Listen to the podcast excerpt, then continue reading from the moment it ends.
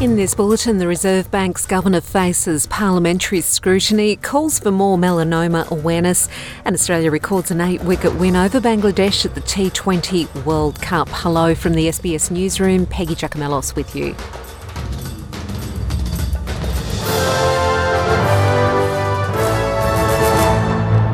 The head of the Reserve Bank is appearing before a parliamentary committee today following the ninth interest rate hike to counter inflation. RBA Governor Philip Lowe is facing questions from the Economics Legislation Committee on the central bank's decision and performance. This comes as interest rates were lifted to 3.35% last week, the latest increase in this policy cycle. The central bank has forecast more interest rate rises to combat inflation, which rose by 7.8% annually in the December quarter. Business New South Wales CEO Daniel Hunter told Channel 9 there needs to be a pause on rate rises. I think consumer sentiment's at its lowest levels, actually lower than what it was during COVID. So what you've got is, if we take the example of, of your local restaurant or cafe, it's an easy one. Uh, their debt levels and their repayments have gone up on the expense side. Their revenue's going down, and what we're going to see is we're going to see some foreclosures now, and we're going to see businesses that are someone's life work you know, business is about people. Mm. It's not just about these big banks and big buildings that we see. The first cross sector meeting involving banks, telecommunications companies, and social media platforms has been held today to address growing issues of scams and consumer fraud. Earlier this year, Ernst Young reported that scams may cost the Australian economy as much as $4 billion in 2022. According to the Australian Competition and Consumer Commission, a scam is a way of tricking people into handing over money or personal details. Minister for Financial Services Stephen Jones says a coordinated approach is needed between all relevant entities to effectively tackle this issue. So, the challenge setting up a national anti scam centre, ensuring that we can act quickly and in real time when we see these frauds and scams out in the field, acting quickly to shut them down, to ensure the telecommunications companies, if they're getting the stuff coming through on their systems, can alert the banks social media platforms are pulling things down when we need to to ensure that we're not spreading the information about these insidious scams. The Commonwealth Bank has reported a record half year profit due to rising interest rates and home and business lending growth. The lending giant recorded a cash profit of $5.15 billion, which is a 9% increase from the previous year. CBA Chief Executive Matt Comyn attributed the results to volume growth and recovery in margins as interest rates rose from historic lows. Prime Minister Anthony Albanese has welcomed his Vanuatu counterpart to Parliament House months after signing a security deal with the Pacific Island nation.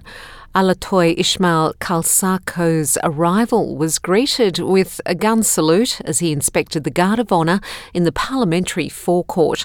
The Vanuatu Prime Minister is joined by his Trade and Business Minister and his Agriculture Minister, with discussions also set to cover trade cooperation. Mr Albanese says his government would listen to Vanuatu's concerns as it tackles natural disasters and the impacts of climate change. Our relations are very important, and today I'll be uh, listening uh, to what we can do to assist your economic development. Of course, we have a common interest as part of the Pacific family in security issues, and I very much welcome uh, the signing of the landmark uh, bilateral security agreement uh, that we have made. Three people have died amid the devastation of Cyclone Gabrielle in New Zealand. The latest is the missing firefighter whose body has been found by searchers at Muriwai on Auckland's west coast. He'd been checking flooding at a property when it was hit by another house that collapsed during the widespread winds and rains unleashed by the cyclone. The other deaths occurred in the Hawke's Bay region in the east of North Island.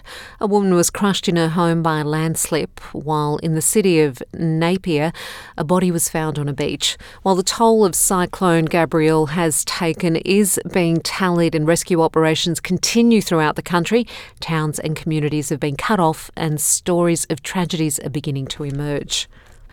Calls for vigilance around skin checks and melanoma awareness are emerging to promote proactivity in the community. Skin checks can help identify early melanomas or other types of dangerous skin cancers, according to Cancer Council Australia. The Australian Institute of Health and Welfare estimated skin cancer accounts for 11% of new cancer diagnoses in 2022. Education Minister Jason Clare says it's crucial to be proactive with your own skin health.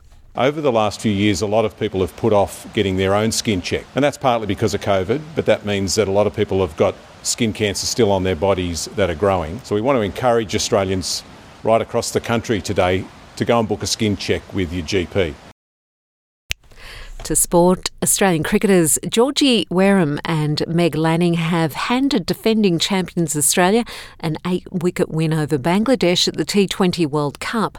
After almost 16 months off due to a brutal ACL injury, Wareham's 320 against Bangladesh helped Australia maintain their unbeaten run at the tournament so far. Australia will face Sri Lanka later this week. I'm Peggy Giakoumelos. That's all the latest from the SBS newsroom, and you can get more analysis as well as special features from our podcast, SBS News in Depth.